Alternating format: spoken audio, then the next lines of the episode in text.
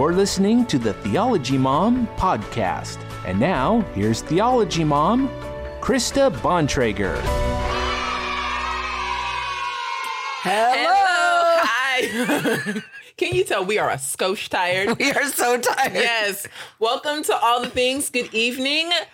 I am Monique Duson. And So- I am Krista Bontrager, also known as Theology Mom. And this is All the Things, the show where we talk about all things related to God, life, and the Bible from a historically Christian perspective. Welcome. Welcome and helping us on the show tonight is the wonderful and fearless Bob Bontrager. And Emily's in town. Woo! Yay. Round And, of applause. and Abby's in the background. Living her gonna- best life. Living her best life. Are you, is she gonna? There she is. It, the whole family's here. It's very happy.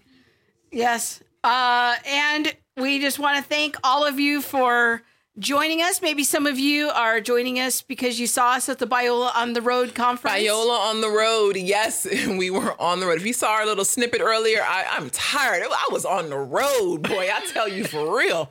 Yes. But before we get into that, you were at um well, before we even get into that, how was your week? How was my week? Uh, it was good. I'm working on this teaching series on the law right now on my YouTube channel.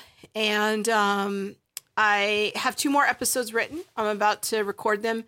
But in the meantime, I thought it would be fun to go through the books of Deuteronomy and Leviticus and try to categorize all the laws. Yes. Yes, and because I, have I was spent the last three days with you, I have heard. Did you know there's a law about this? Did you know that there's a law about that? Do you know that if your neighbor owns a donkey and a pigeon and one of them dies, you have to walk seven miles in their shoes? I'm like, what kind of law is this? What kind of law is There's this? There's some laws there I'd never I'd never seen before. I was like, oh, hmm, I wonder what this means. So now I've really dug myself in a hole. Yeah, because you can't go back after that law. I know. And there's no turning back. That's Point right. B of the law. But I will have um, at least one, if not two episodes uh, in that series up this week. And uh, so people can watch for those. So that's what's happening. And how was your week? I remember. Look at that. Yes. yes. My week was delightful. I spent the first couple of days um, here at home and then went down to San Diego to join you at Biola on the Road, where I represented women in apologetics. See my shirt, Women in Apologetics. I don't know if you can see it because of the lower third, but yes, there it is. there it is. Women in Apologetics. Um, it's kind of like Superman. Like, ah, I'm a woman in apologetics, y'all. I'm telling you, I'm tired. Um, where we were down in San Diego and talked to many people, met a lot of people, many people who had watched the show before, and I was like, wow, People were recognizing you. yes. You're Monique. I was like, and you are? yes, I was a little thrown by that, but um, it's really good. Good feedback. Good um, to hear that people are catching the show and It's helping um, people. Yeah, really interested. Um, I got quite a few comments of people who were interested in critical race theory and didn't know what it was, and said that a lot of our content was helpful, and so I was appreciative for the kind words and comments. Yeah, it was a good time. It was a good time. We're going to give uh, some more detail about all of that later in the show. And uh, we're also, we want to highlight uh, how you can help us with the show. There's two very practical things that you can do. Uh, one of them you can do right now, and that is hit the share button yes. share the show, share the show, share the show because the uh, all of the uh, feedback that we were getting at the Biola on the Road conference from our colleagues was you have amazing content and we need more awareness because Yeah. there's just not that many people that are aware of the show. So we need your help. So if you enjoy the show, click that share button and let your friends know about the show. Yes. And the other way that you can help support the show is by buying a t shirt and supporting our shows fam or our family, sorry. Sponsor. Um sponsor, yeah. So it's Family 210. And I see, oh, we're having a Black Friday sale on Amazon. Maybe uh, Bob can tell us about that. That's right. We have a Black Friday sale. If you go to our the shirts that we have selected on Amazon, uh, you, they're five dollars less than what they normally are. So you go to bit.ly slash family two ten to make sure that family, the F there is capitalized. That'll take you right to the Amazon store. Uh, if you put the lowercase one, it takes us to the regular store. But the ones on Amazon we have specially selected, and they're most of them are like five dollars less than what they normally are. So you can save five dollars that way. Awesome. Christmas gifts, everyone, or Thanksgiving gift. Well, it could be a little late for Thanksgiving, but you know, like a post Thanksgiving gift. Like, thank you for the turkey and cranberry sauce gift. You know, get your auntie a shirt. Mm-hmm. Yes, There it is. there it is. I like that. Yes. So, and we are, uh, we always like to highlight the show from last week. We had a huge show last week.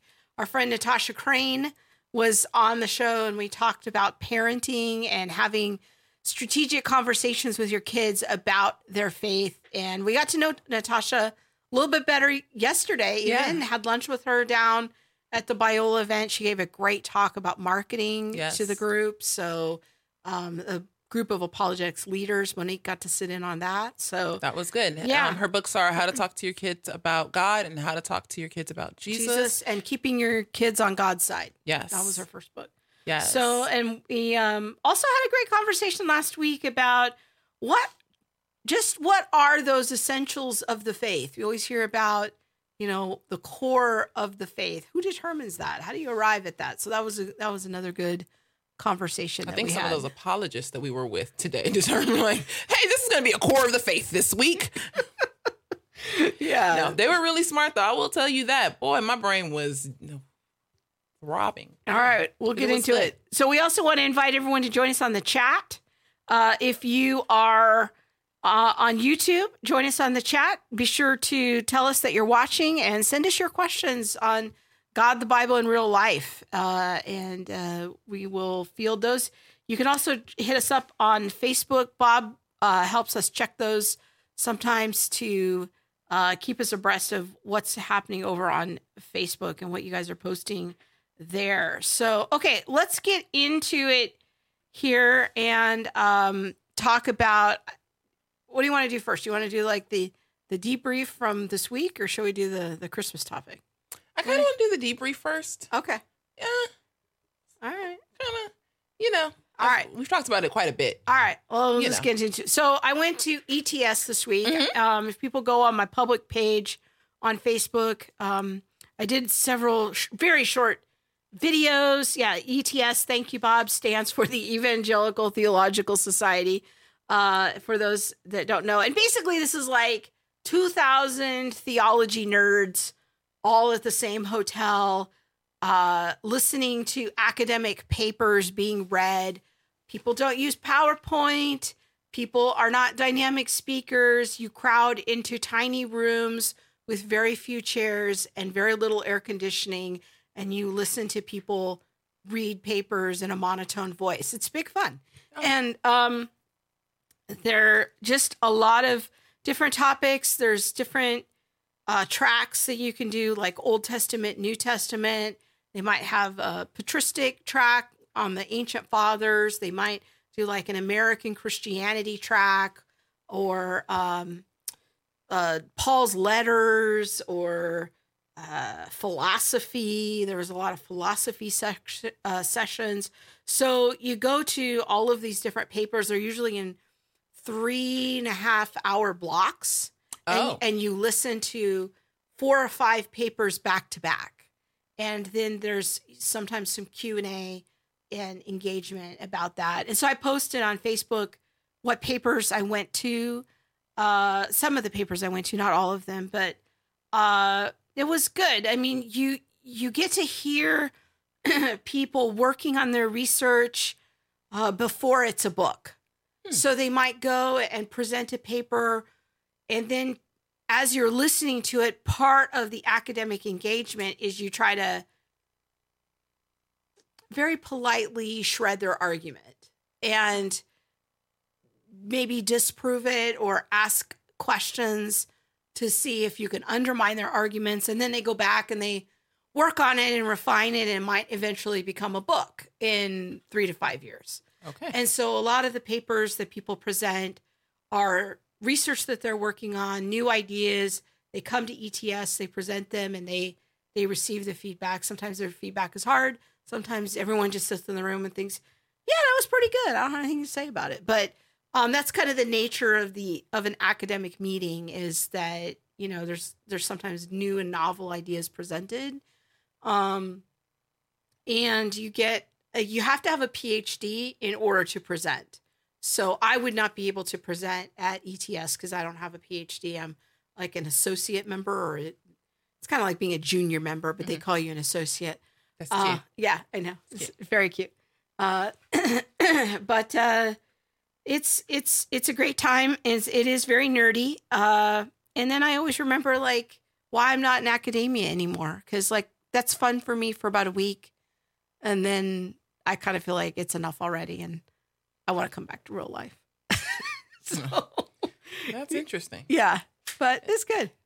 So it's a like a big is it not a it's a presentation and then debate or argument session at the end? No, it's I'm con- more confused. like I didn't go, so it, it's it's academic papers that are read and a paper takes 30 minutes to be read and then there's a discussion okay. where you can ask the author questions about the paper so But you're trying to prove him wrong?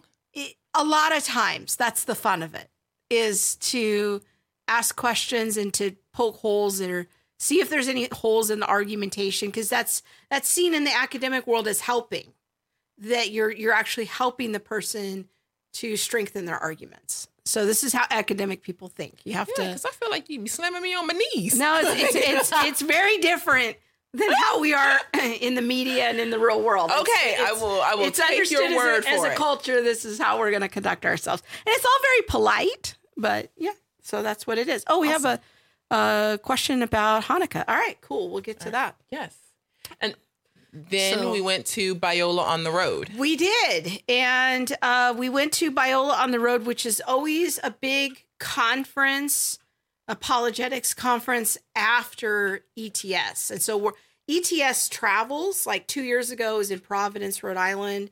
Last year it was in Denver. This year it was in San Diego. I don't know where it's going to be next year, but uh, yeah, there's the Biola on the Road event this year. The theme was reasonable faith in an uncertain world Yep.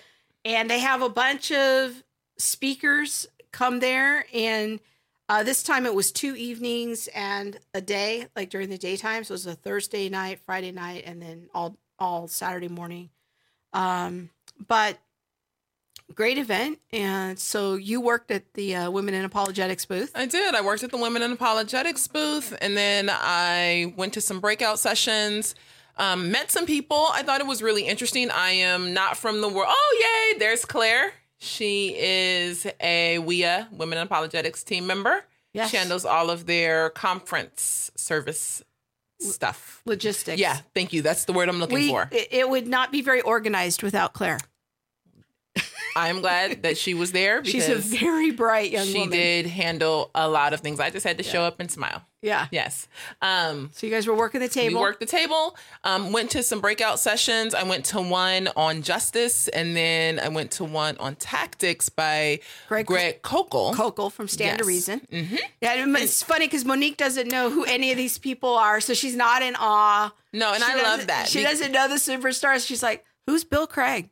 Yeah, people are like, "Oh my gosh, there goes Bill Craig," or "There goes William." Oh, I, William and And he- and, Bill, Bill, are the, the- the same. same guy. That's Yeah. it. But everyone was in like all over Greg Koukl Yeah. and Craig Hazen, like all of these people, and God bless them. I just don't know who they are, and that's okay for me. I I don't really know that I need to know who they are, but you know, um, everyone was quite in awe, and so there was that. Um, I got to have a few good conversations Yeah. with Craig Hazen, um, Scott Smith, both professors at Biola. So I Yeah. appreciated that.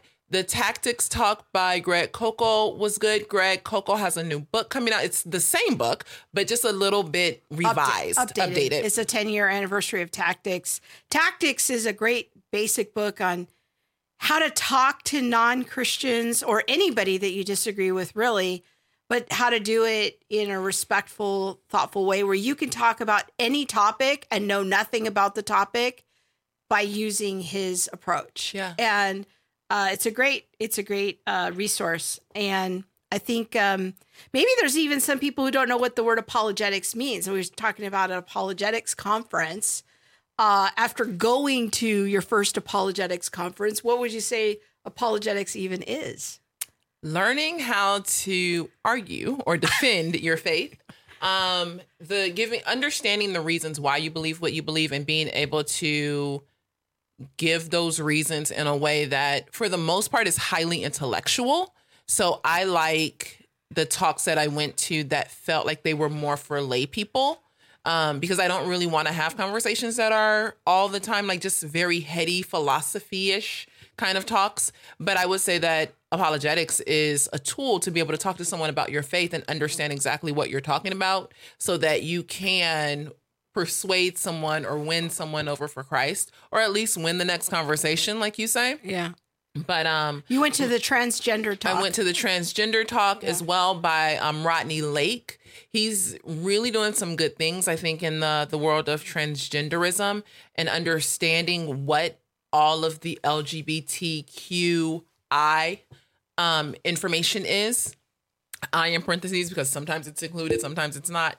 But the the talks that I went to were great. Scott Smith talking about justice and critical theory. What does justice look like? How are we defining justice? Uh, where does critical theory come from? And is it creeping into to the church? And so, yeah, I, I really enjoyed all of the talks. I also heard, um, what's his name? Gary Gary Habermath Habernassi Haber uh, Habermas. there it is. Him. He spoke on give me one second, people, but it was really good. Um, I heard him this morning. He spoke on, you know what, it's a wash, people. But I really liked him. I did. Gary Habermas is probably one of the foremost he- authorities on the resurrection. And he talked about the resurrection, but he talked about the proof that it was real and that the events actually happened by how close the writings were after it happened. So, um, some people want to say that, like, the book of Luke or the book of John isn't necessarily credible because of how long they were written after the event, like 60 years yeah. but we believe that Buddha was real and that all of his things happened, but their writings were 800 years after the fact. Yeah. So the closer the writings are to the event, the more historical significance they have. Yeah. And so he was proving that by saying, hey, look, um, Thessalonians was written 20 years after the death of Jesus. So this would be a more accurate account because it's so close to it Yeah. the writings of Paul, Paul's conversion happening between two and five years after the death, burial, and resurrection of of Christ. Yeah. And so I thought that was amazing. I had no idea about any of that. I was like, okay. And then um, Craig Hazen talked about fearless prayer this morning and just the idea that we can come before a very good God and make our requests and that prayer is asking and making requests. And so yeah, Yeah. I, I It's a good enjoyed all of it. It Yeah. was good. Yeah. You're looking at me like, man, you remembered all that? Yeah, I'm surprised. I- I'm impressed. That's because let me tell y'all the real. So I was like, I can multitask. I can be on my computer and listen. No, you can't. gotcha. I did. I did. I, I had a really good time. Um, thank you to Rachel Shockey and Women in Apologetics for sending me and allowing me to go. I was able to go to the ALG. Now, I'm not going to pretend like I know what ALG stand for, but it's some kind of something for leaders and apologists. and um, Dr. Fuz Rana from Reasons to Believe invited me to that. And so it was just a very good time of meeting and connecting with new people and having a new experience in the realm of apologetics. Thank you, everybody. And thank you for bringing all of this up into the forefront of people who would not otherwise know that I would be interested. Well, I guess what I thought was so great about the whole experience was just how many new people there were there. I mean, there was a lot of high school students at the mm-hmm. conference, um, a lot of parents there, a lot of people getting engaged with the conversations about faith for the first time. Mhm. You know, even though they've grown up in the church, um, maybe they don't know exactly how to talk about what they believe or why they believe it. And I kind of steer clear of using the word of apologetics. I haven't really used that on the show before because it can have a really negative connotation because people do think that it is about arguing. And I try not to do that so much on the show, but it is a little bit of what we're trying to do here. eh, But just for regular people Yeah. of how do we talk about our faith? How does our faith connect to the world in which we live? And that's really in a way what this show is about without using those those big words. So I agree. Another thing that I thought was super interesting was that on numerous occasions I had people come up and talk to me about shows that we've done. So like, oh, my son or daughter is no longer walking with the Lord.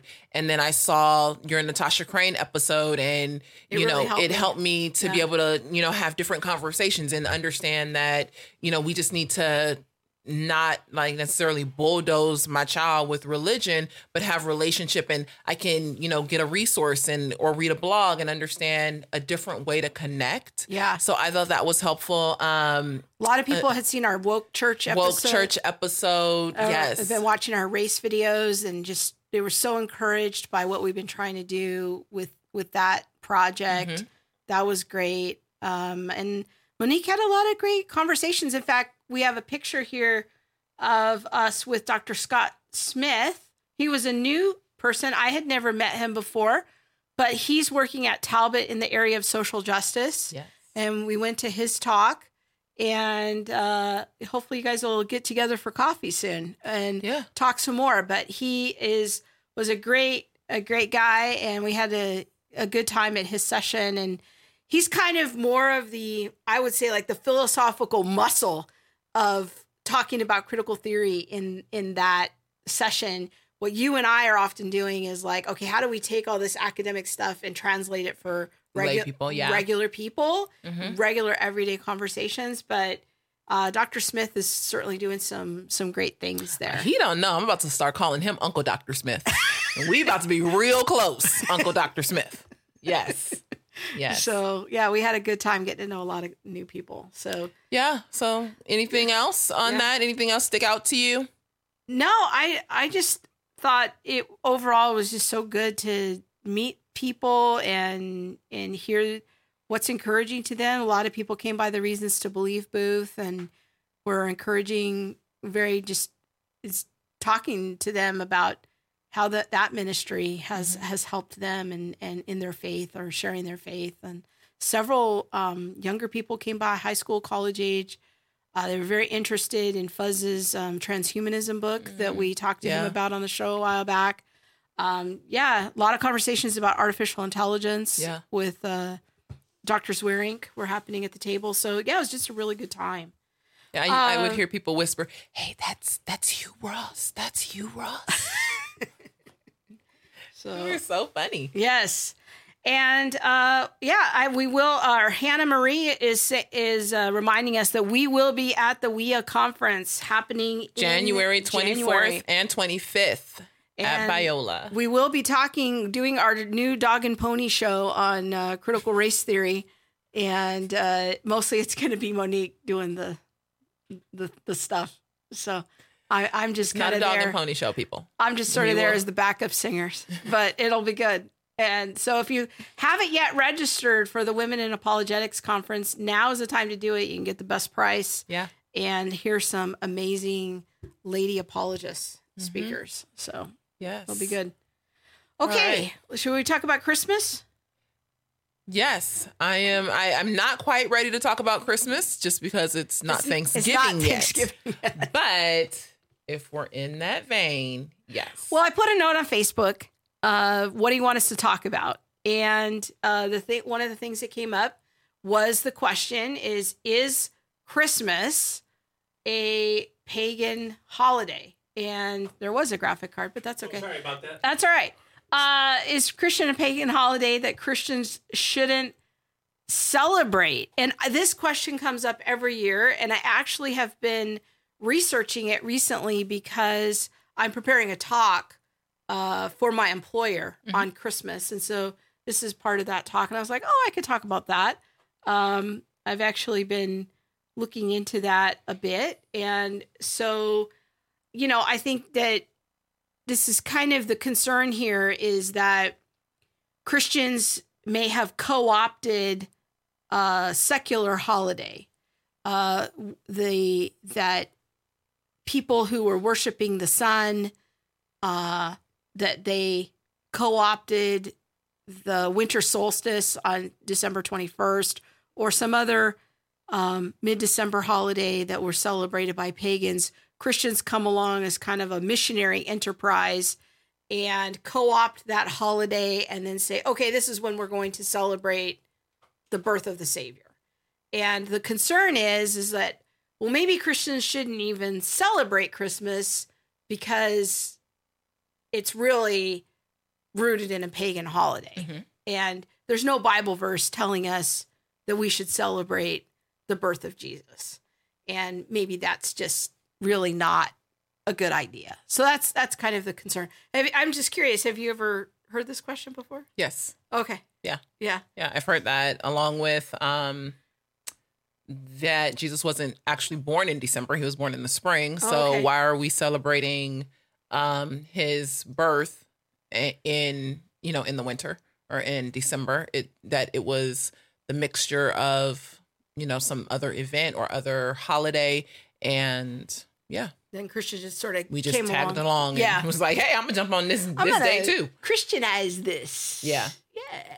Now it is clear that Christians did celebrate, for example, the resurrection right from the beginning. Like that was for the early Christians the pivotal moment for them. And that was clearly there is a biblical warrant for celebrating the resurrection of Jesus. Which I think is interesting that we in the American church, well, we have Easter Yeah. and we celebrate that.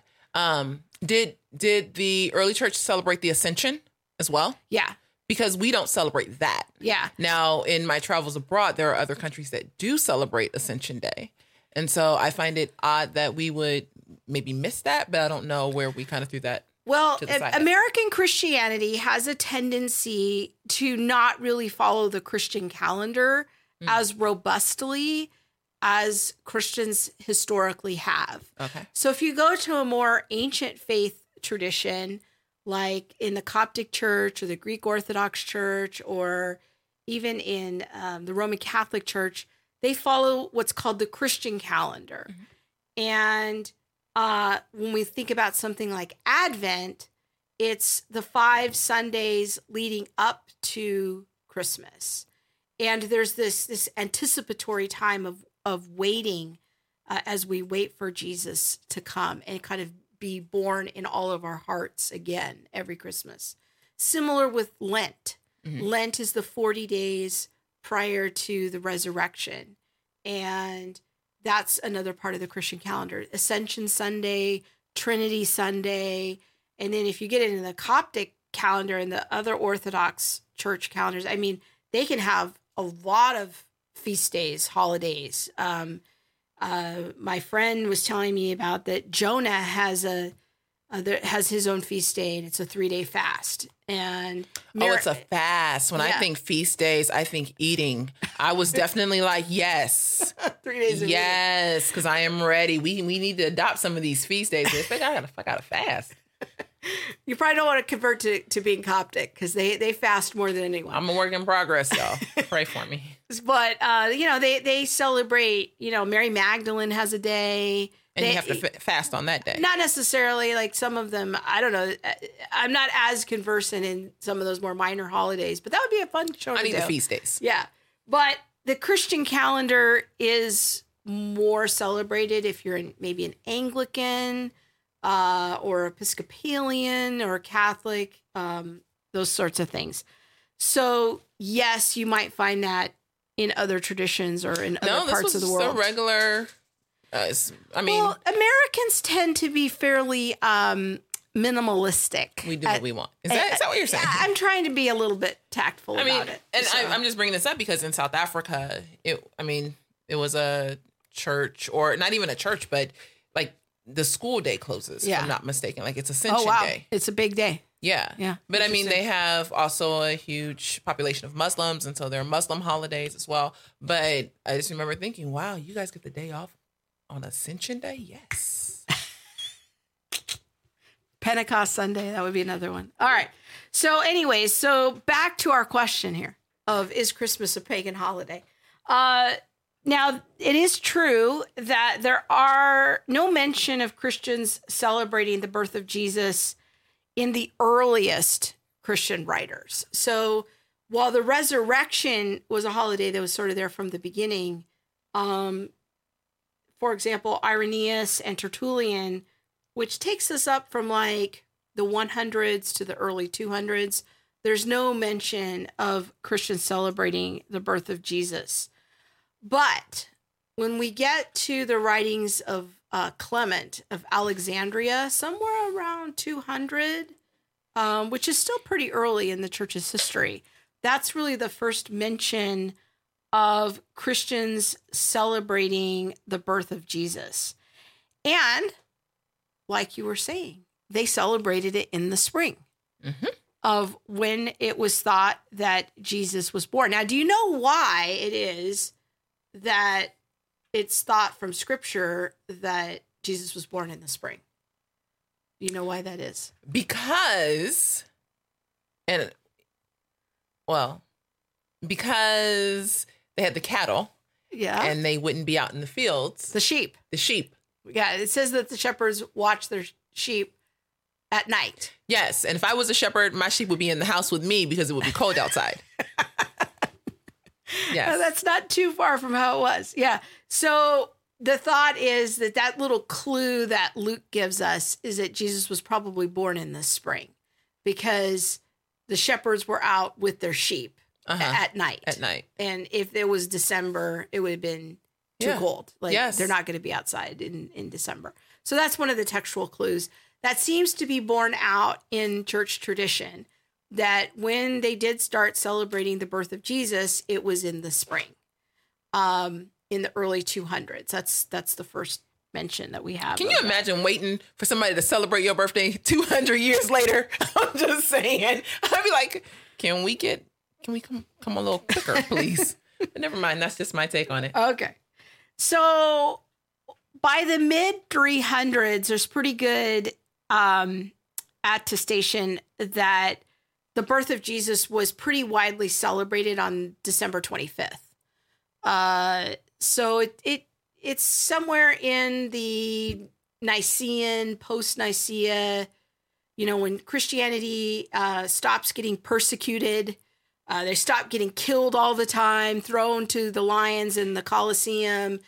When Constantine converts to Christianity and they have the Council of Nicaea in 325, things start calming down. They didn't have time to celebrate in December. They were busy. yeah, they were too busy Just running, running. for their lives. Yes. But by the mid 300s, um, it was widely practiced that Christians would celebrate the birth of Jesus and that it was on December 25th.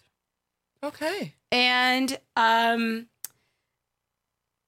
some people may wonder why does the church in the East celebrate Christmas in January? Do you know why that is?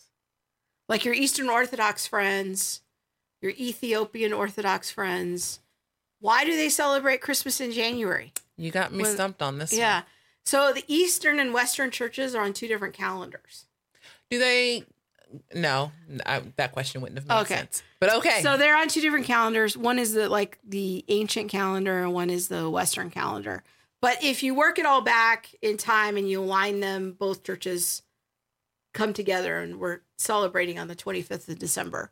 But the reason that it's different now and Eastern Orthodox people celebrated in January is because that they're on two different calendars, and we in the West changed calendars in the medieval period. It's all very complicated. There's that. so uh there's a great video about all of the confusing calendar situations on youtube. Maybe i'll put it in the show notes uh by an orthodox uh artist. So our question here is did christians choose december 25th as an alternative to pagan uh, solar festivals? I don't think so.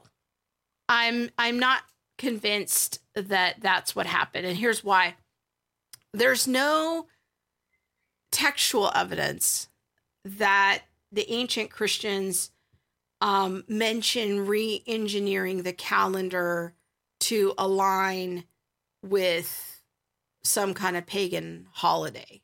Like, there's no evidence that that that's what they did. There's there's no textual case that can be made where the father said, "Hey, I've got an idea. Let's let's co-opt this this holiday and then import Christianity into it." And since it was church-wide, it would seem to be a necessity of kind of propagating that. And but there's no textual evidence that that ever happened. Uh, I see you pointing. So Yes, gonna I, I'm trying to subtly point. Yes. But, you know, I got long fingers, so it's not that subtle. Yeah, There are some comments before we finish or can keep going. yeah. I'm Um, gonna get to Hannah's question in just a minute. Let's go back up first. Yes. Um, Stu Blue 2, I do agree. Yes. One would be fun, but on the road would be fun, and one would be a snooze fest for me too. um, let's see here. Uh, Susanna says being in liturgical churches. I know Susanna's been in um, the Episcopalian church for several years. She's a friend of mine. Uh, she's come to love the calendar. So she came like me, grew up in the Baptist church. We grew up in the same Baptist church. We didn't really celebrate the Christian calendar. But when she went over to Episcopalianism, which is American Anglicanism, uh, she said she's learned to love the calendar. I think of it as being a year long play in the life of Christ and the church. And that is exactly what it is, Susanna, is we are following the rhythm of the life of Jesus in the Christian calendar and uh, definitely something that can be very, very rich. Um, Neil, my friend Neil, Neil Umali. Hi, Neil. Um, Neil says, I think it's yes and no. It's not a pagan holiday if it's about our Lord Jesus, and it is pagan if it's about everything else but Jesus. ooh, preach. Come on, and Neil can preach. Neil will come all Come the way now. through for you. That- yes, he will. Is that is a great point. Paula says that she agrees with Neil. Um, Gregorian says that's not true. Shepherds are out during the winter in East. Sorry, I am just off mic. Let me go ahead. I'm just a little too relaxed. Um, Gregorian says that's not true. Shepherds are out during the winter in Israel. Okay. Well, That's I, good to know. I'm I am not I, I will freely admit I am not an expert on shepherd patterns in Jerusalem. But this is what I've heard. So I will dig deeper. Maybe you can send me a Google link. Uh let's What else? I'm see. trying to go through them. Oh, um, Now, Paula said she went to a uh, uh, a lecture recently where they were talking about Hanukkah and how Hanukkah corresponds with December 25th um, when you align the calendars. oh, And so that's kind of an interesting point. I've never heard that before. So uh, Hanukkah is the winter uh, Jewish festival celebrating the salvation of the Jews um, from persecution under the, uh, the Emperor Antiochus Epiphanes, which happened between the Old Testament and the New Testament. And uh, so she had gone to a recent lecture about the Jewish feasts, and it was brought up that when you align the calendars correctly, that the Hanukkah would have been on December 25th. So I don't know anything about that, but that's a cool point. Hannah Marie says, How did iconic symbols of the Christmas tree, Yule log, Presents. presents, and stockings arise during the celebration of Christmas? Yeah, that's a great point. So let me just kind of um, get to that because I that that is connected to to this question. So I, as I said, I'm kind of arguing that I don't think that uh, December 25th was a co-option of a pagan holiday because there really is no textual evidence for that. Um, also, I think what's really critical is this this quote from Clement of Alexandria that as early as 200, the Christians were already celebrating the birth of Jesus. Hmm. That's very early, and they're still under persecution at that point. Um, they are not a legal religion at that point in the game, and so the idea of borrowing heavily from pagan traditions that would not be to their advantage at that point. They were trying to really be separate from the world around them. And I don't think that there would have been any motivation for them to to co-opt a pagan holiday. Um, and so there's there's really no evidence for that. They were a persecuted minority at this time. They were really focused with distancing themselves from the culture. They didn't want to resemble the culture. Hmm. And um, everything in the literature kind of points to it being that way because this is the time when they are um, still being killed um, many times for their faith. So this is all before Constantine, when Christianity was still illegal. Now, going to Hannah's question, it is true, I think, in looking at some of the evidence that I've studied, that some of our Christmas traditions, such as the Yule log and holly and Christmas trees, were later kind of practices that came in during the medieval period. And those were more borrowed from other um, pagan practices and rituals that were happening around that same time in the calendar. And so, it, based on what I've seen, there is some evidence that those particular practices did have prior associations with pagan traditions. Um, so that part of it is, I think, there does seem to be some credible evidence for that. Okay, let's go back to the comments yes. here. Um, yes, Gregorian says they use the Julian calendar. That's right. The Eastern Church uses the Jul the I'm sorry, the Western Church uses the Julian calendar. Um, and the Eastern Orthodox or the Armenian Orthodox have a separate date, which is January 6th. Um, and that is the standard date when Christmas is celebrated in Eastern churches. So if you know someone who's in the Orthodox tradition, I, I always try to remember to wish my Orthodox friends Merry Christmas in January. So, okay. you know, after uh, we've done that. Um, so let's talk about Christmas as a commercial driven holiday. I think uh, going back to your friend Neil's point of it could be a pagan holiday depending on if Jesus is really celebrated. Yeah. And and I think that that is an important point. Um is how, what do we do as Christians to kind of keep Christ as the focus? Because like this whole practice that we have about giving gifts sometimes I hear, you know, the argument that uh, that's based on the, the wise men bringing gifts to Jesus, and that's why we give gifts. I don't know if there's anything to that, but that's Please don't bring me frankincense. Well, maybe you can bring me frankincense and myrrh. I don't even know if that was the gifts that the wise men gave. I'm just taking a guess. That was, that's okay. in, that's in okay, Matthew. Good. Yeah, Matthew too. Yeah. Um. Let's see.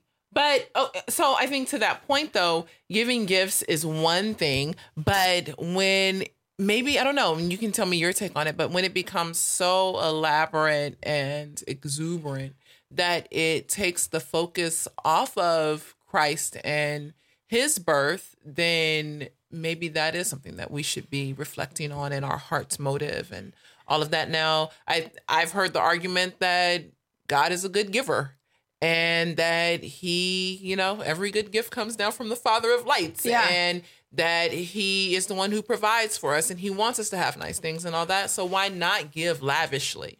I think it's I don't know. Yeah, it's it, I feel so conflicted about it because there is a part of me that um does believe the father is generous and I do kind of have a belief that sometimes it's really good to be generous with your kids to show them a model of how the Father loves us. Now, sometimes I wish financially I could be more generous with my kids. I would love to buy um, a kid's a, a car or you know something amazing. One of my children would like a dog, uh, but I think there's the other side of the coin of not going into debt. Like we don't mm-hmm. want to spend foolishly um, and and break other laws of God, you know, in order to to quote unquote be generous. So we've got to balance that out. And I think, you know, when we're gift giving to keep it in mind of what can we afford, being wise. Uh, we don't want to get into thousands of dollars of debt by January where you've you've got a real spending hangover. You go into the new year with all your baggage from Christmas. So here's a question: As a parent, what or what were for you, and what are um, maybe as a recommendation things that parents can do to help keep Christ at the center of their Christmas? Yeah, I think that's a great question. We're getting some good interaction We on are this. because I, I was like, Yeah. do I want to ask my question or yes, Gregorian, come on through, come on through. Yeah, I don't know who Gregorian is, but he seems to be a person of information. Uh, Yes. but uh, yeah, I think. I mean, I'd be this. curious what you have to say about this, and too. I mean, keeping Christ in Christmas. I mean, I think um, just a very small thing that we have done as a family is always taking time to read the Christmas story before we open the presents, Mm. Um, and just having that be part of our family rhythm. Um, that we always go to church on Christmas Eve before we uh, we have a family tradition of opening a significant amount of our presents on Christmas Eve, and so having a family rhythm of going to church first um, before we do that.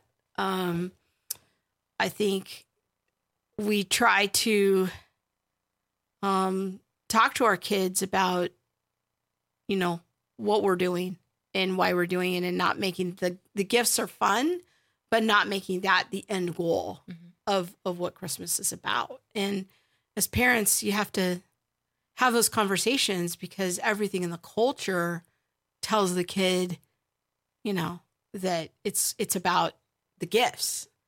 And so there has to be some level of in, intentional conversations, I think. I don't know what are your thoughts? I think those are good. Um, from a children's ministry perspective, I would always one go through the Christmas story, and then we do a um, like a birthday party for Jesus, and kids can bring their gifts, but understanding that it's also from the aspect of God gave, Christ gave, we give. How how are we giving? Um, is it, I guess, more blessed to give than to receive? Um, what is our heart's posture as we give? Can you imagine giving your son, giving the best gift that you ever had, ever? You know, and and what does it look like to you know want that game and see kids coming in and like I really don't want to give this. I really like this. You know, but what does it mean to give something that you really really want to hold on to? and just understanding on a very very small silly level in some ways that God gave the thing that was closest to his heart, the person that was closest to his heart and yet we have have problems even just letting go of really small things. So how do we how do we give? That's cool. So Gregorian is continuing to talk to us about shepherds. Hello Gregorian, thanks so much for all your um comments That's and awesome. information. Yes. Says you can still go today and see shepherds out in the winter in uh, around that area. That's awesome to know. I I've never heard that. I've always heard the opposite. So I'm going to have to look into that. Uh. LOL. Sorry. No, you're No, it's- good. it's all You're good. Yeah, now I'm gonna have to dig deeper because I've I've only ever heard the other narrative. So now now you've piqued my curiosity. I'm gonna have to look into that. Um, Paula is continuing. Boy, if you guys aren't on YouTube, you're missing out on some like amazing comments tonight. Um, Paula is giving a master class in there about um, the Feast of Dedication and Hanukkah and the Jewish calendar and how if the calendars were aligned with Jewish calendar and the Western calendar, uh, it would fall on the uh, 25th day of Kislev, which I'm assuming is would correspond to our December. Uh, and it does mention, I do remember that it, it mentions Jesus celebrating the festival of, of lights um, when he was on earth. And so that was a, a festival. It's a good example, I think, of a, a non biblical festival that is not mandated in scripture. Because sometimes there's this this legalistic thing of like, well, if it's not in scripture, then I can't do it. I Mhm. can't celebrate it. Yeah. But I think Hanukkah is actually a good example of a non-biblical holiday that Jesus celebrated. He didn't condemn them for celebrating the festival of, festival of lights, even though it's not mandated in the Mosaic law. It, it, it was a practice to help them remember and commemorate something that was very important in their history, and it's mentioned in John that that um, it was part of um, Jesus's awareness, and he doesn't condemn it. So I think that's that's interesting. Um, so our friend Annette says, I think non Christians need to stop celebrating Christmas. That's kind of an interesting perspective, and Yeah. I'm, I'm wondering if maybe what's behind that is that non Christians are essentially kind of co opting our holiday, you know, th- mm. because we are focused on the Savior's birth, but now Christmas is becoming secularized. Mm-hmm. And, you know, I maybe what she's kind of going for is uh uh that they're kind of hijacking our holiday. And Gregorian says Gregorian, I need to know where are you coming through from? you are I, you got words with like 20 letters. Yes, Gregorian. I don't even know what that word is. I'm not going to lie. Yeah. That's that's her department cuz she's a theologian. So Gregorian says it's biblical for non-Protestants as we have the Deuterocanonicals. Okay, now I know that you're either an Anglican or you're Orthodox, but that's cool. Um, and or maybe he's not and he just is like, "Bam, I got you. I got all he the says information." He, says we have, so that makes me think that he's. "Oh, maybe we. Yeah. Okay, okay." but that's cool. I, I that's awesome. yeah, keeping us on track. And I would agree that for for Protestants, it's more of a stumbling block because we exclude the intertestamental books from our canon. And so the Festival of Festival of Lights is something that's part of the intertestamental books. But for those Christians that include those books as part of their canon, it would be a biblical um, holiday. However, I I'm trying to remember, and maybe Gregorian knows this. I'd have to look it up, but I think that Gregorian, um, would you like to sit here? uh, 'Cause I could. Inter- I, we need to talk. I. Where- I what in the think that I'm trying to remember if the Deuterocanonical books are part of the Septuagint, which would have been the book, the uh, book of Jesus, the Bible of Jesus. Okay, So, all right. Wait, Paula says there is no historical evidence of Oh, yeah, the Christmas tree. being pagan. However, the Norse pagans would bring in evergreen bows, bows, bows because they were alive, agree. There's that. Oh, Gregorian's a Catholic. He says he's a papist. Okay, very good. How do you think public schools should handle the holidays? That's a great question. Let me go back to the Christmas tree, our Christmas Okay. trees pagan thing. Now, my understanding of this is that the Christmas tree practice was actually started by Martin Luther or shortly after that, that maybe Martin Luther was the first one to bring the tree in the house. But I've also heard that um, that was sort of borrowed from other people. And this, this kind of mentions it here about the Norse people bringing in evergreens. So I don't know if those are connected or unconnected traditions. That's it's an interesting question. Most and you're right, Gregorian. Most New Testament quotes of the Old Testament are from the Septuagint. Yes, when the New Testament authors quote the Old Testament, the Septuagint is the Bible of the apostles and of Jesus. Um, but I am wondering if the Deuterocanonical books are in the Septuagint. I just can't remember. Um, so yeah, it's good. Uh, That's in shot. Sorry, Good- friends. There's good something- conversation. All right, what are we doing over here? Sorry. All right. Great discussion tonight on the Awesome. comments, you guys. Yes. Yes. All right. Wait. How What? do you think public schools Oh, public handle schools. the holidays? Yeah, Yes. Susanna wants to know about public school. Um. Well, I don't know. Uh-uh. It, it is hard. I mean, you told me something interesting about South Africa. Mhm. That in South Africa, there's kind of parallel cultures all having to cohabitate public schools at the same time. Mainly Muslim and um Christian. and Christian, yeah. but that both calendars are honored. Mhm. So how does Very that very respectfully. how does that work? I mean that that you have a secular government honoring religious holidays. Like how do they work that out in South Africa?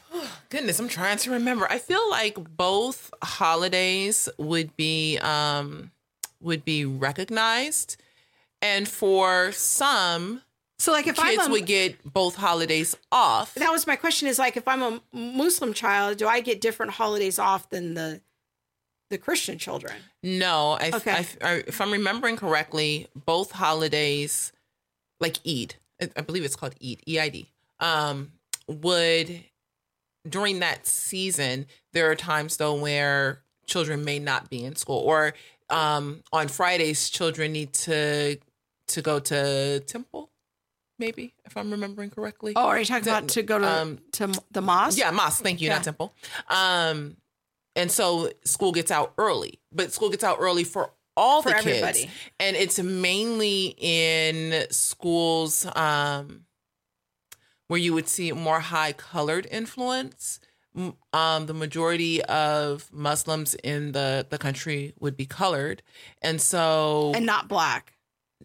I think you find some Okay. but um definitely not white and white schools would go all the way like they don't take those holidays off or make special Muslim holidays. Mhm, or right. make special allotment i think that would be something if your muslim child was in a school that didn't like a yeah they would arrange that with the school but in like cape town in more of the colored lower socioeconomic status kind of schools, they all get out at 12 or something like that so that the Muslim children have time to get to the mosque. Um it, I just I feel like in the begin well not I feel like in the in the beginning of the school day they do the Christian prayer and they do the Muslim prayer. Oh, interesting. It all just works together the high holy days and all of that either the either Muslim kids won't come to school and then you'll just have other kids at school or the school is closed for both during Christian um holidays the school is closed So, in general, there's a posture in South Africa of respect Yes. for the major religions, Mhm. and one doesn't take precedence over the other. They just have figured out a way to kind of honor whatever stream you're in. yes They they've sorted that out. yes and there's no shady pe- looks They li- live peaceably together, Yes. side by side. yes yes yes Yeah, that's interesting. Um, and i mean even though i am christian and hold to a christian faith i would regularly interact with muslims we'd go to lunch together you know it's there's no no shadiness no different look no i can't associate with you or anything like that. And instead um, a lot of times people would work to figure out where the common grounds lie. And so yeah. So, g- coming to America, I think that is helpful because our system in America is we're trying to figure out what to do with religion in in the public square. Like there's some push that some religions will be honored, others won't, uh, depending on where you live. There's another push of everything in the in the public realm should be completely secularized without any religion whatsoever. Um, I think that for Christian parents, um, we're in a a space where the culture has transitioned. It's gone from, in general, the culture reinforces our worldview or is at least com- um, tolerant of our worldview to a situation now where that's not the case. The culture isn't necessarily reinforcing the Christian worldview or our values or our calendar. Mhm. So Christians are in a bit of a cultural transition right now because of that. I think it's it's I guess honestly when I think about the public schools right now, the last thing I'm thinking about is whether or not public schools are honoring my holiday as a religion. I'm Oh. far more worried about other ways that public schools are attacking my religion. Um specifically the the agenda of um bringing LGBT um, advocacy Yeah. into kindergarten Mhm. and teaching children uh, and trying to normalize that issue and and the worldview that that comes from. To me, as a Christian, that is far more troubling than whether or not my local public school um, is aligned with my religious calendar at this point. Like if I got to choose my battles, I'm I'm far more worried about that. I don't know. That's just kind of my thought about it. That's a good point. Um, When you do your research, what search engines do you use? I like scholarly ar- articles with thorough research. I think what you're asking me is like not really what search engines, but what what research websites that I like to use. I'm I'm taking the question that way, Hannah. Um, I it varies. It depends on what I'm looking up. Um, if I'm going to look up scripture, for example, I always use Bible Gateway because I can compare and contrast critical translations and they have the Greek New Testament on Bible Gateway. Hmm. And so I can look something up really fat, fast in the Greek. So if I'm doing Bible research, that's usually what I use. Um, there's there's not a lot of quality Bible research tools online. If you really want the good stuff, you're going to have to either buy the books or buy something like Logos software, where the books are embedded in the Yes. software. Um, but and that's go- Logos is a good software. yeah, but it's expensive. It is, but it's a Um, good one. But if you're asking me like what books I like to use, um, I like um, for a lexicon, I like is a good basic lexicon is Mounce's um, expository lexicon. It's very it can be accessed by lay people. It's a good one. I like the InterVarsity dictionary series, Dictionary of Paul, Dictionary of the Gospels, Dictionary of Biblical Imagery. I mean, they're thick books, but you can find short articles in there written by the best scholars Hmm. in evangelical scholarship on topics and those are good. I like the um, ivp bible background commentary set. There's one for old testament and new testament. That's kind of my go-to um, my niv study bible from 1984 is still my go-to. I take it everywhere. It's what i teach from. It's still the first place i look when i'm looking something up is my is the notes in the the niv study bible. I know there's a gajillion study bibles on the market now but in my opinion the notes in the niv study bible are still among the best. I really like it. And that's honestly my first go-to. Then i go to the ivp bible background commentaries on the old testament edited by john walton new testament edited by craig keener. Um, and then level up from that is the dictionary series of InterVarsity Dictionary of Jesus, Dictionary of Paul, Dictionary of historical books, and and all of those dictionary sets. That's those are what I use. Those are my go tos when I'm doing research, um, expository research on on the scriptures. Guess I um, should move away from Wikipedia, huh? Yeah. yeah. I don't. I, Wikipedia has its place. I mean, it's good. Like if you're just gonna have to look something up, like as a a definition in a quick and dirty way, you know, like you just want to look up. What was it? Something we were looking at the other day, like uh, some philosophical term. We wanted to know what it meant, and so we just looked it up on Wikipedia real quick. So I can't I- look I up the Greek on Wikipedia. No, I, don't recommend that. All right. Yeah, but there you go, folks. hope that helps you, Anna. Those are kind of my go-tos. Um, yeah, Annette's just making a general comment about public schools. They are getting bad. I, um, it's, it's, I think it's getting tough, but I, I think that it's indicative of what's happening in the culture more broadly. It's not just a problem in the public schools. There, there is a push in our culture for a different worldview Yes. and we have to be clear about what's happening. The worldview of critical theory is now the dominant worldview of our culture. And that plays itself out in critical race theory, queer theory, and third wave third wave feminism. And that is the dominant worldview that is coming forward in our culture. And it is the dominant worldview that our children are swimming in. It is what they are being programmed to think.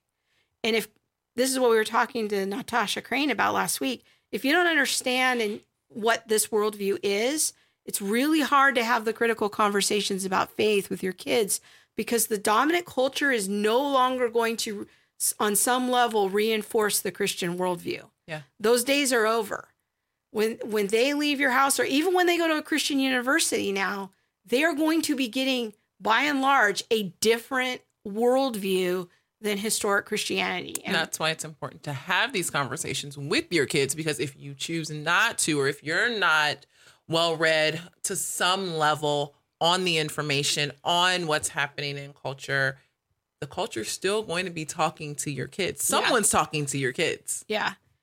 And somebody is waiting to talk to your kids. Mm-hmm. Um, I think that it's it is a very um, hard issue because it's not just the public schools, it is everything in the culture. It's the media, it's the internet, and, and the news, how the framework that it's all coming from within the last three to five years has shifted.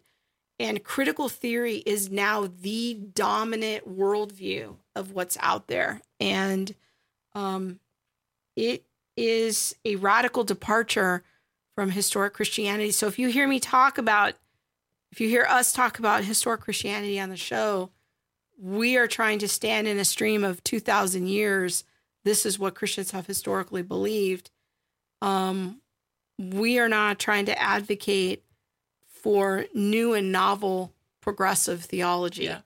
Um, we are standing firm in what Christians have always believed, and that is um, what we are advocating for on this show and trying to help bring clarity about. So, what is oh, what? what is critical theory? Yeah, mm-hmm. that's a great uh, question, Susanna.